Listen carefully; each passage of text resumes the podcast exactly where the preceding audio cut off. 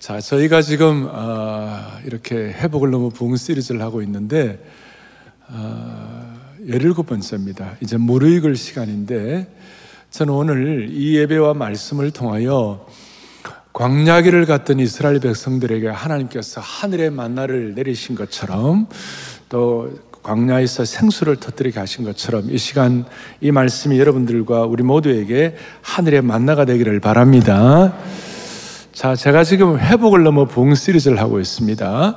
부흥이 뭡니까? 부흥에 관해서 여러 이제 뭐 이런 정의도 내리고 방향을 잡습니다만은 부흥이 뭔가 그랬을 때 시편 기자는 부흥을 이렇게 얘기합니다. 시편 107편에 같이 보죠. 또 광야가 변하여 못이 되게 하시며 마른 땅이 변하여 샘물 되게 하시고 참 놀라운 말씀입니다.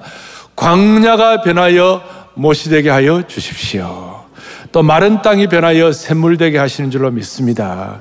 그런 면에서 광야가 변하여 못 되는 것, 메마른 땅이 변하여 샘물 되는 것이 부흥이다 이 말씀. 그러니까 우리가 살다 보면 정말 허걱거리고 메마른 땅과 같이 광야 같은 그런 어떤 그 어려움을 겪을 때가 많이 있잖아요. 음. 여러분 광야가 뭡니까? 광야는 사람 살지 못하는 곳이. 광야는 물이 없는 곳이고 광야는 먹을 것이 없는 곳이에요. 광야는 불뱀이 날아다니는 위험한 곳이에요. 그런데 그 광야가 변하여 뭐가 된다고요? 못이 되게 하시고 그 메마른 땅이 샘물이 되게 하신다. 이거는 어마어마한 일입니다. 오늘 우리의 마음 속에 또 우리의 상황과 우리 환경 속에 이런 어떤 처지와 형편이 있으면 하나님이 오늘 메마른 땅을 샘물되게 하시는 것처럼 이 말씀이 오늘 우리에게 영적인 만나가 되기를 바라는 것이에요. 그러면 오늘 첫 번째 질문. 사람들에게 왜 광야가 오냐? 인생에 왜 광야를 경험해야 하나?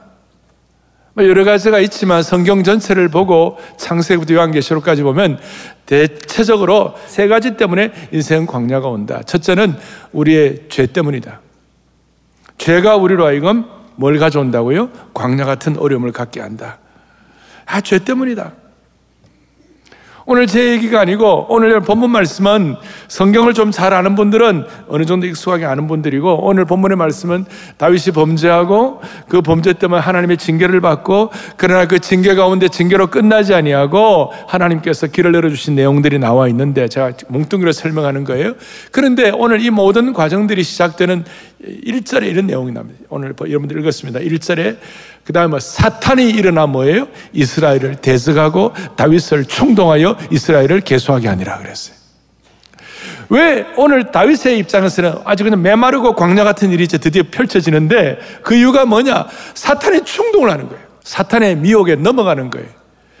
그래서 죄를 짓는 것이 여러분 죄는 우리에게 광야 같은 어려움을 가져오는 것이에요. 별로 좋아 안 하시고 반응도 안 하시고 자, 사탄은 우리에게 뭘 가져온다고요? 이, 우리에게 이 광야 같은 죄 때문에 우리에게 이것은 창세부터 요한계시록까지 성경 전체에 맹맥히 흐르는 하나의 어떤 영적인 중요한 흐름이요 법칙이에요. 아담과 하와가 하나님 범죄를 했습니다. 제일 먼저 하와가 범죄를 했습니다. 하와가 왜 범죄를 합니까? 마귀 사탄의 유혹에 넘어간 거예요. 와가지고 하와를 이렇게 유혹하고 꼬시는 거야. 꼬신단 말이야. 유혹을 하는 거예요. 야, 너 저 선악을 알게 나무를 먹어보라. 그 나무를 먹으면 네가 하나님 같이 될 거야.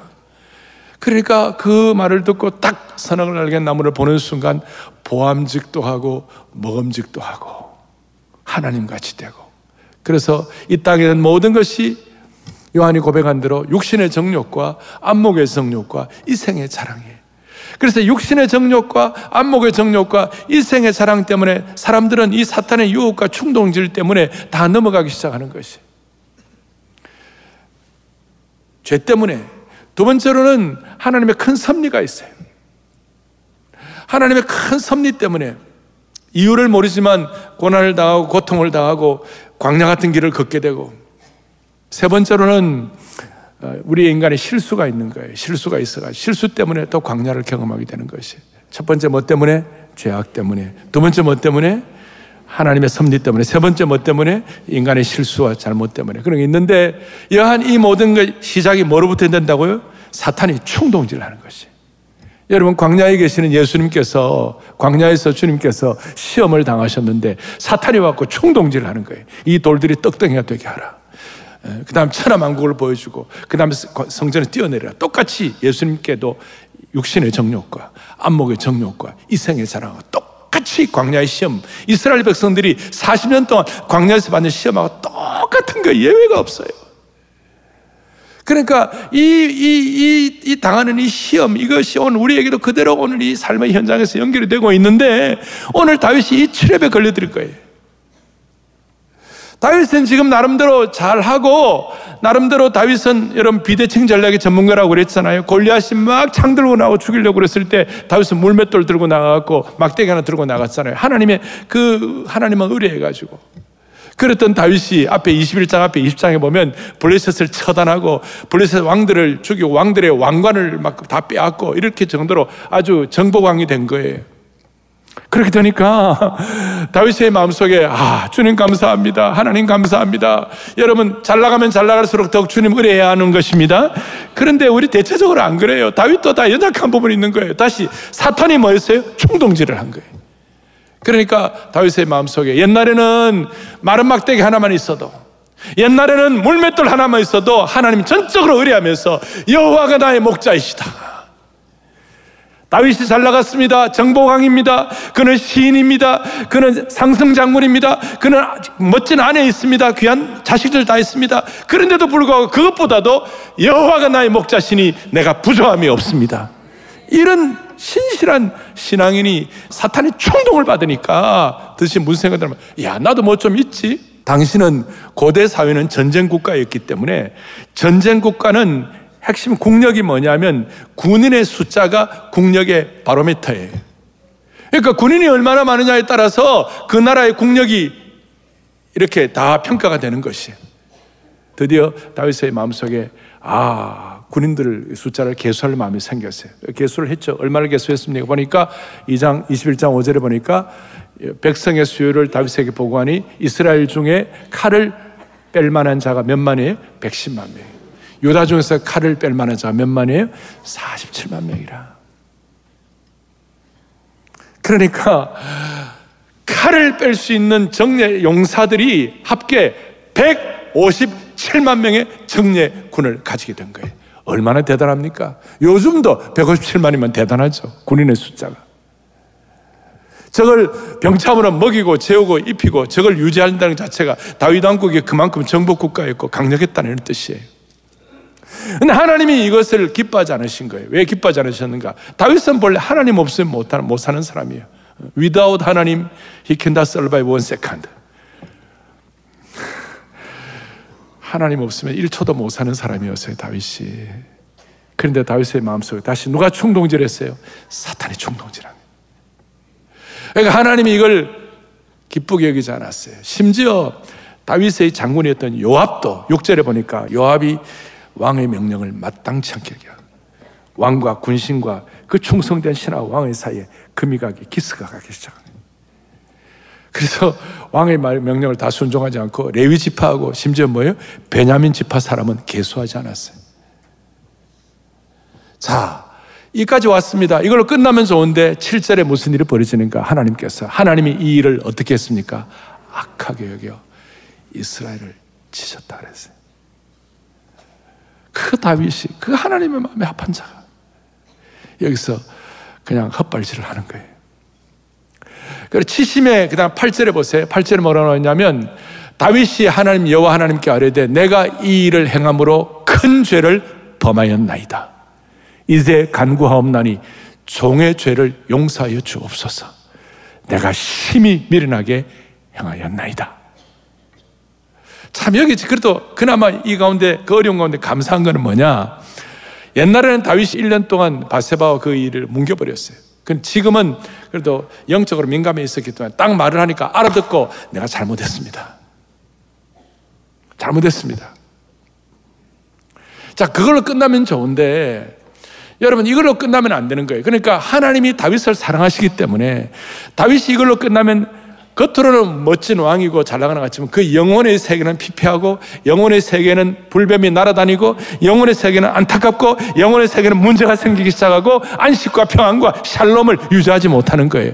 그러니까 하나님의 하나님의 방법은 다윗을 벌주고 다윗을 탈진시키고 여러분 광야가 뭐예요? 다윗 광야는 탈진하고 낙심하고 좌절하는 것이 광야인데 그렇게 살면 안 되니까 하나님께서 다윗을 새롭게 해 주시기 위하여 다윗에게 새로운 어떤 겉으로 볼 때는 다윗을 징계하는 것 같고 채찍질하는 것 같았어요. 매를 든 것 같았어요. 그러나 단순한 매, 단순한 채찍질이 아니라 사랑의 매, 그 다음 뭐예요? 사랑의 징계였어요. 그래서 하나님께서 어, 다윗에게 너 세 가지 택하라. 세 가지 택하라. 첫째는 3년 동안 기근이 들래? 3년 동안 완전히 기근이 들래? 두 번째로는 석 달 동안 적군에게 공격을 받을래?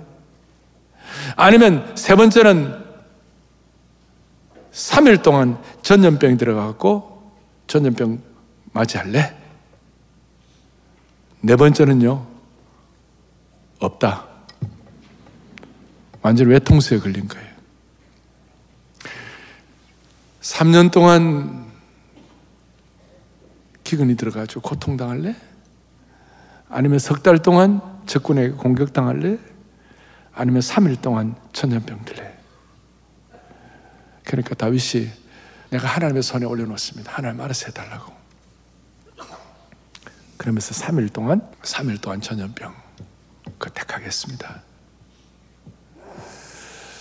어떻게 보면 너무 냉혹하고 어떨 때 보면 너무 참 큰 벌을 임한 것 같아요. 사람 숫자 좀 생각했는데 이렇게 군인 숫자 좀 세었는데 이런 잘못을 하게 하나? 그러나 하나님은 다윗의 마음에 있는 잘못된 동기를 보신 것이에요. 그 동기 때문에 이런 일이 벌어지는 거예요. 여러분, 그 나는 세상의 수많은 일들을 경험하지만 결국 하나님 앞에서 여러분 주님이 다 아시는 거예요. 이거는 좋은 것도 나쁜 것도 여러분 고통당할 때도 주님이 다 아셔. 그러면 여러분 해결할 수가 있는 것이고 여러분 실 패할 때도 죄를 범할 때도 주님이 다 아신다고 그랬을 때 우리는 고민해야 되는 거예요. 주님이 다 아시는 거예요. 3일 동안 전염병이 들게 들은 걸 택했는데 3일 동안 어떻게 벌어졌냐? 전염병이 내리심에 몇 명이 죽었다고요? 7만 명이 죽었어요. 어마어마한 거예요. 저 때는 여인들과 어린아이는 저 포함이 안 되기 때문에 장정이 7만이에요. 요즘 우리식으로 말하면 전투부대 7개 사단이 완전히 그냥 참 멸절된 거예요. 7개 사단이. 너무나 고통스럽죠. 15절에 보니까 하나님이 예루살렘을 멸하러 천사를 보냈어요. 천사가 멸하려 할 때 여호와께서 보시고 이 재앙을 내림을 뉘우치사 멸하는 천사 이르되 이제는 됐다. 그만하라. 7만 명으로 끝내자. 그 이유가 뭐냐? 17절에 다윗이 하나님 마음을 감동시켰어요. 하나님께 아뢰되 명령하여 백성을 계수하게 한 자가 내가 그랬습니다. 내가 범죄하고 내가 악을 행했습니다. 그런데 이 백성들이 무슨 죄를 해범했나요?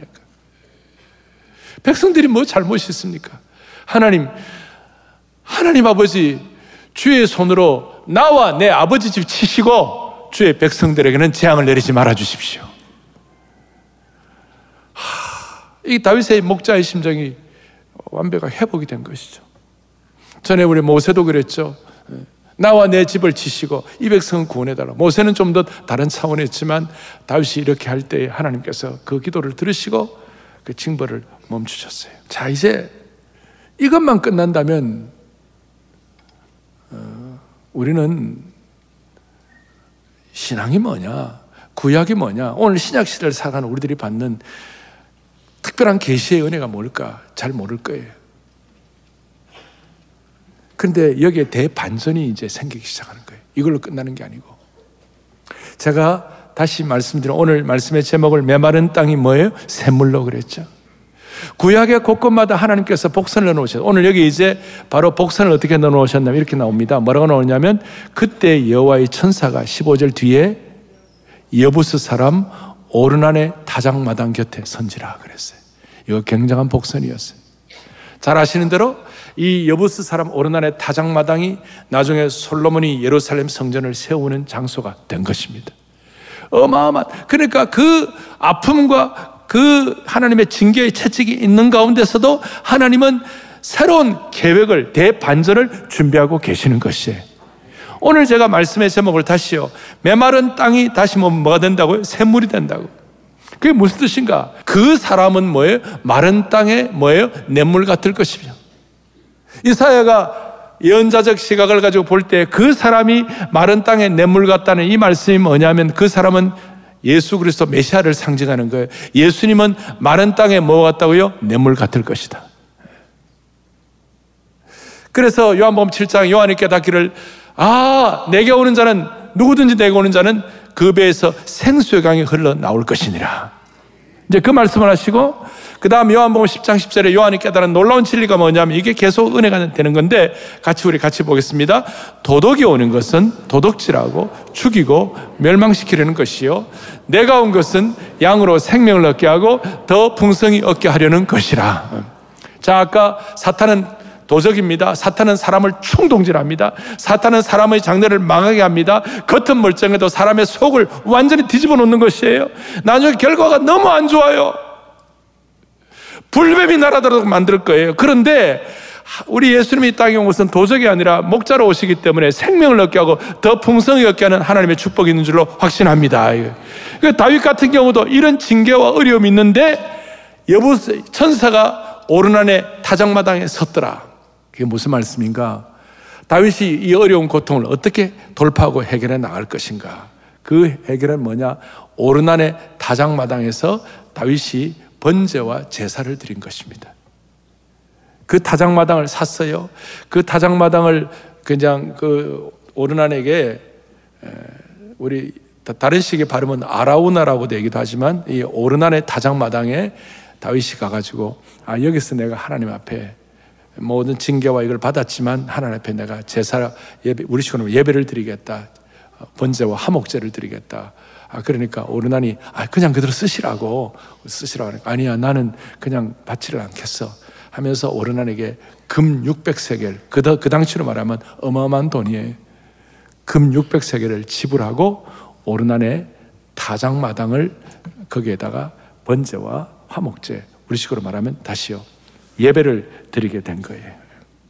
예배를 드렸더니 무슨 일이 벌어졌습니까? 26절에 여러분들 읽었죠? 다윗이 거기서 여호와를 위하여 오르난의 타작마당에서 제단을 쌓고 번제와 화목제를 드려 여호와께 아뢰었더니 여호와께서 뭐 그다음 뭐예요? 하늘에서부터 번제단 위에 뭐예요? 불을 내려 응답하시고 여호와께서 천사를 명하여 칼을 칼집에 꽂으라. 번제를 드릴 때 하늘에서 불이 내려가지고 하나님 응답하시고 난 다음 다윗에게 임한 모든 재앙이 물러간 줄로 확신합니다. 우리가 오늘 이 모든 과정들을 살피면서 부흥이 뭐냐? 아까 메마른 땅에서 샘을 경험하는 것이 부흥이라고 그랬는데 조금 더 구체적으로 나 부흥이라는 것은 뭐냐? 절망의 자리, 완전히 엎어진 자리에서 광야에서 하나님께 예배드리고 재단을 쌓음으로 말미암아 하늘에서 불이 떨어지는 것을 경험하는 것입니다. 좌절의 자리에서 좌절하지 않고 대반전을 일으켜가지고 하나님 앞에 예배함으로 말미암아 하늘에서 불 떨어지는 것을 경험하는 것입니다. 그래서 붕이란 절망적 상황에서 반전이 일어나 하늘에서 불이 떨어지는 것이다. 구약 성경 오면 불 떨어진 데가 딱 네 번 나와요. 몇 번 나온다고요? 네 번 구약에. 처음에 이 제사 제도를 정하고 아론과 모세가 하나님 앞에 첫 번째 제단을 주앞에 쌓을 때 하늘에 불이 떨어졌습니다. 두 번째가 오늘 오르난의 타작마당에서 다윗이 그 큰 잘못을 범하고 난 다음에 그걸로 끝나지 않아 하나님 앞에 제물 번제단을 쌓을 때 화목제를 드리고 예배를 회복할 때 하나님께서 불을 내려서 다윗의 모든 아픔을 극복하게 하시고 하나님이 받으신 것이에요. 세 번째로는 이제 이 오르난의 타작마당이 나중에 예루살렘 성전을 짓게 하시고 예루살렘 성전을 그 아름다운 성전을 짓고 쉐케나 영광이 충만하게 돼 가지고 솔로몬이 하나님 앞에 제물을 하나님 앞에 예배 드릴 때 하늘에서 불이 떨어져 가지고 예루살렘 성전의 헌당식에 주님이 축복하셨어요. 마지막 네 번째 불이 언제 떨어지느냐 기억나시겠습니다만은 갈멜 산상에서 엘리야가 바알 선자 싸울 때 하나님께서 재단에 붙은 불을 꺼지지 아니하고 하나님 앞에 나아갈 때 돌과 흙까지 태운 불이 떨어진 줄로 믿습니다. 제가 이걸 지금 여러분들에게 설명도 드리고 또 부흥이 뭐냐고 말씀할 때 제가 엘리야의 내용도 말씀을 드린 적이 있습니다. 자, 오늘 자, 이런 것들이 과거의 구약의 역사로 끝나는가 아닙니다. 광야 같은 인생길 여러분 우리 삶, 삶 자체가 경쟁 구도 아닙니까? 예? 삶 자체가 여러분 힘든 거 아니에요? 21세기 사람들의 치열한 메마른 삶의 현장 중에 하나가 경쟁의 광약일 아닙니까? 세상 시스템은 이기는 자만 살아남는 시스템이고 뺏지 않으면 뺏기는 제로섬 시스템 아닙니까? 그래서 세상 광약이라서 맨날 지치고 쓰러지고 메마를 수밖에 없죠. 회사가 경쟁 시스템이기 때문에 회사에 들어가도 메마르고 학교가 경쟁 시스템이기 때문에 학교에 들어가도 메마르고 그러니 회사와 학교를 다니는 가족들이 집에 들어올 때에 집이 집마저 메마른다면 집마저 거기에 하나님의 풍성한 생명의 역사가 없다면 집도 회사도 학교도 다 메마른 거예요. 그런데 오늘 우리가 이런 예배를 들음으로 말미암아 교회가 이 메마름을 해결하는 참으로 복된 하나님의 번제단 예배의 장소가 되기를 바라는 것이에요. 여러분 이게 너무너무 중요한 거예요. 너무 오늘 이 잘못을 범해 가지고 징벌을 받고 징계를 받는 그 상황에서 하나님은 오르난의 타작마당을 뭘로 바꾸셨다고요? 예루살렘 성전으로 바꿨다. 이게 제 얘기가 아니에요. 역대하 3장 1절에 이렇게 나와 있어요. 역대하 3장 1절에 이렇게 보십시다. 같이 보겠습니다. 솔로몬이 예루살렘 모리아산 여호와의 집 건축하기를 시작하니 그곳은 전에 여호와께서 그의 아버지 다윗에게 나타내신 곳이요 여보스 사람 오르난의 다장마당에 다윗이 모리아 산에 여호와의 정 건축하는데 이곳은 과거에 뭐 무슨 장소였다고요? 여부스 사람 오르난의 타작마당에 다윗이 정한 곳이라. 너무나 놀라운 이 신구약 전체에 이 성전의 계시의 흐름이 있는 것이. 창세기 22장에 아브라함이 이삭을 바칠 때 그 모리아 산이 나중에 그 그곳이 뭡니까? 이 오르난의 타작마당이 되고 이 오르난의 타작마당이 나중에 예루살렘 성전이 되고 예루살렘 성전이 다 파괴되었지만 나중에 이사야가 영적인 눈을 뜨고 예언을 하는데 주, 하나님께서 은혜 주실 때 주님의 성전은 만민이 기도하는 집이 되게 하여 주십시오. 하나님께서 이 땅에 우리 모두에게 축복하셔서 예수님을 이 땅에 구세주로 보내시고 아까 말한 대로 생명의 생명의 샘이 되게 하시고 생수의 근원이 되게 하시고 우리에게 선한 목자가 되게 하여 주셔서 우주적 성전 되시는 예수 그리스도께 나아가는 자는 모두가 다 인생의 반전이 있게 하여 주시고 메마른 땅이 광야가 생수를 경험하도록 만들어 주시는 것이에요. 이게, 이게 너무나 영광스러운 특별한 이 전체 계시의 흐름이라고 말할 수 있는 것이. 그리고 오늘날 여러분들 한 분한 한 분을 걸어다니는 성전 만들어 주셨어요. 여러분들이 축복이 그런 대로 만들어 주셨어요. 이게 여러분들 부흥인 줄로 믿으셔야만 하는 것이에요. 이게 부흥인 줄. 오늘 우리는 어떤 마음으로 어떤 상황에서 온지 여러분 각자 배경은 다 달라요.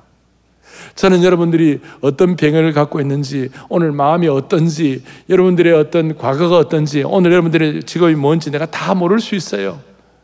그러나 우리는 다 달라요.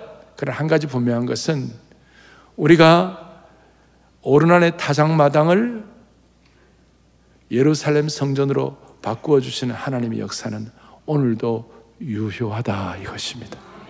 그건 제가 아는 것이에요. 조금 더 깊이 들어가면 예수 그리스도는 우리 모두의 죄와 모든 슬픔과 애곤이 터모일, 고통과 이 모든 것들을 주님이 우리 대신 짐을 지시고 주님이 우리 대신 번제물이 되어 주셨어요. 주님이 십자가의 번제물이 되시고 십자가상에서 우리 화목제물이 되어 주셨어요. 그럴 때 십자가 사건 이후에 오순절에 성령의 불이 떨어진 줄로 믿습니다. 이 말씀을 여러분들이 그대로 믿고 순종하면 하나님이 여러분, 여러분의 가정에 불을 내려주시는 것이. 오늘 우리는 예배 드릴 수 없는 상황도 있고, 여러분 마음의 아픔도 있고, 여러분 좌절도 있고, 수많은 여러분 고난도 있어요.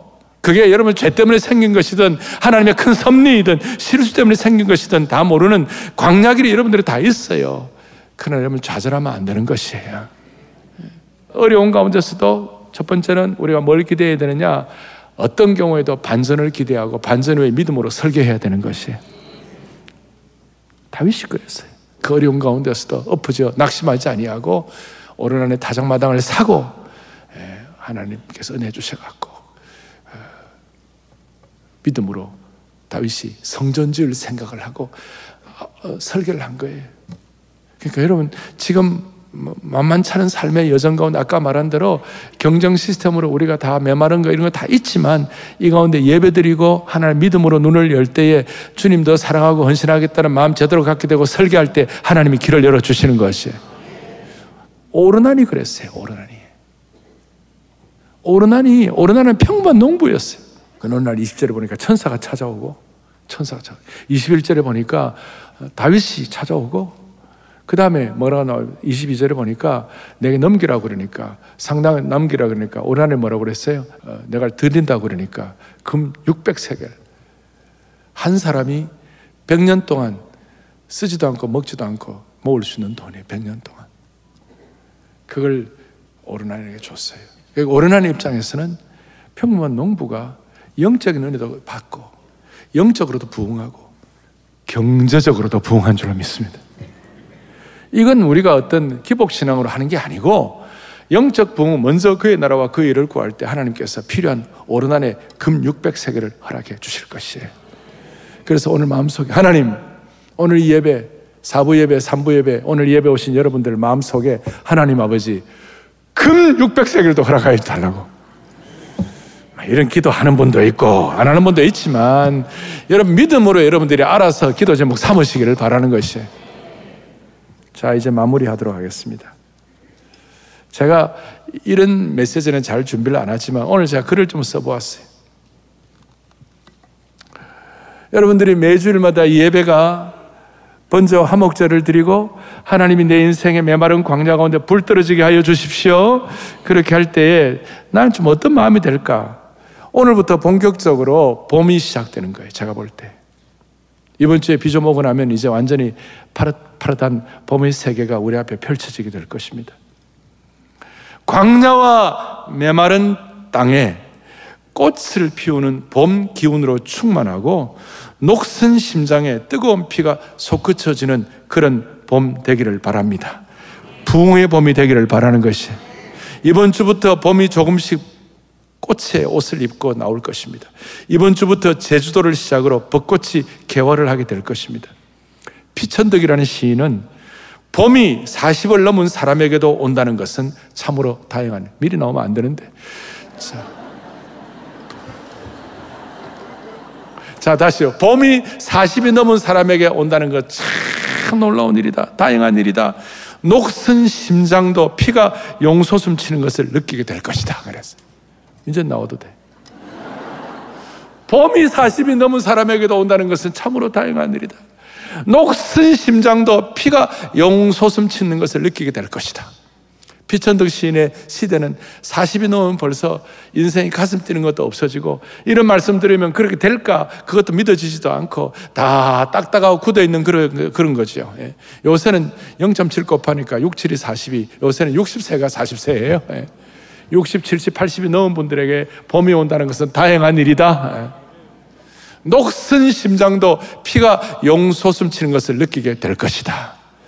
오늘 제가 이 들은 말씀을 그게 될까 말까 또 다른 생각하지 말고 그대로 받아들이면 하나님이 여러분들의 삶에 불이 떨어지게 하신다니까요. 하나님이 여러분들을 21세기의 다윗으로 오르난으로 만들어 주신다니까요. 여기에 여기에 불이 떨어져야 되는 것이에요. 시인의 말처럼 60이 넘고 80이 넘는 사람에게도 봄은 기쁨이고 봄은 봄의 꽃은 창조의 노래가 되는 것입니다. 세상사로 삶이 고통스럽고 더 이상 희망을 갖지 못하고 나이가 들어서 심장마저 녹슨 것처럼 여겨지는 분이 이 자리에 계시다면 이 봄에 다시 기쁨을 노래하고 좌절 금지 녹슨 심장에 뜨거운 피가 솟구치는 감격이 있기를 바라는 것이에요.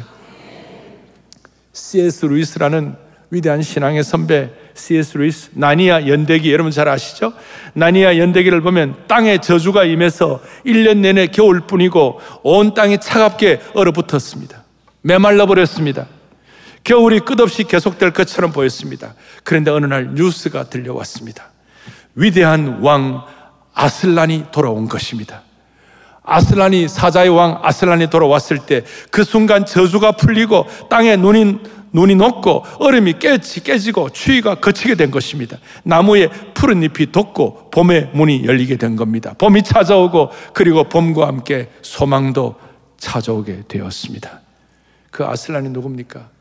세스 루이스는 예수 그리스도가 아슬란이다 그랬어요. 오늘 이 꽃기운 가득한 봄에 담임 목사로 소원하고 기대하는 것이 있습니다. 그것이 바로 이사야 35장 1절 2절입니다. 크게 우리가 고백하겠습니다. 광야와 메마른 땅이 기뻐하며 사막의 백합화 같이 피어 즐거워하며 무성하게 피어 기쁜 노래로 즐거워하며 레바논의 영광과 갈멜과 사론의 아름다운 땅을 얻을 것이라 그것들이 여호와의 영광을 우리 하나님의 아름다움을 버리로다 우리 하나님의 아름다움을 보리로다. 여러분 다윗은 수많은 과정을 거쳤습니다. 뭐 대단한 일도 많았습니다. 그러나 다윗의 삶도 한 번씩 보면 다윗은 내가 사망의 음침한 골짜기를 간다고 그랬어요. 얼마나 메마르면 사망 정도가 아니라 사망의 음침한 골짜기를 자기가 걷고 있다고 그랬어요.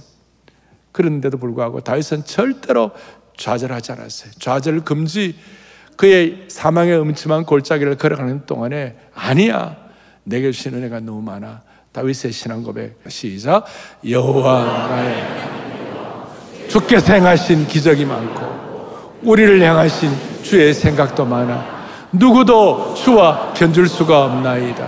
내가 널리 알려 말하고자 하나 너무 많아 그 수를 셀 수도 없나이다. 아멘 너무 다윗의 고난과 사망의 음침한 골짜기가 많았지만 주께서 행하신 기적이 너무 많습니다.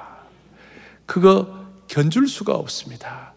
내가 다른 사람이 말하려고 하지만 너무 많아가지고 그 수를 셀 수가 없습니다. 오늘 이 기적의 풍성함이 여러분과 저의 고백이 되기를 바랍니다. 왜 어려움이 없겠습니까? 왜 메마름이 없겠습니까? 왜 고통이 없겠습니까? 그러나 오늘 다윗에게 당한 이 고난을 우리가 살펴보면서 다시 한번 우리의 이 예배를 통해 오늘 이 자리가 여호와의 불이 떨어지는 영광스러운 자리가 되게 해주시기를 소망합니다. 다 손을 펼치시고 주 사랑 하나없고 오늘 여기에 딱 맞는 찬양이 뭘까? 주 은혜 끝없네. 주 권능을 사람이 어찌할까? 다윗이 고백한 그 고백입니다. 이 고백이 여러분들에게 있을 때 우리 하나님의 무한하신 하나님의 기름 부으심과 새롭게 하심이 우리를 치유하시고 새로운 삶의 방향을 허락해 주시는 것입니다. 주 사랑 안 없고 주 사랑아 주 은혜 끝없네 주 권능을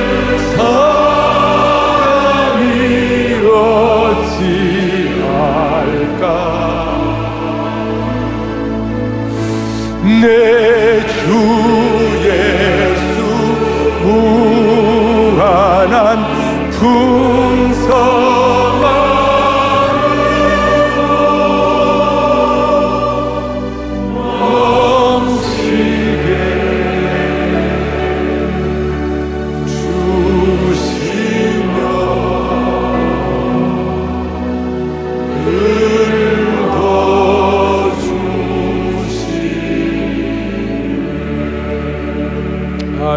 가슴에 손을 얹겠습니다.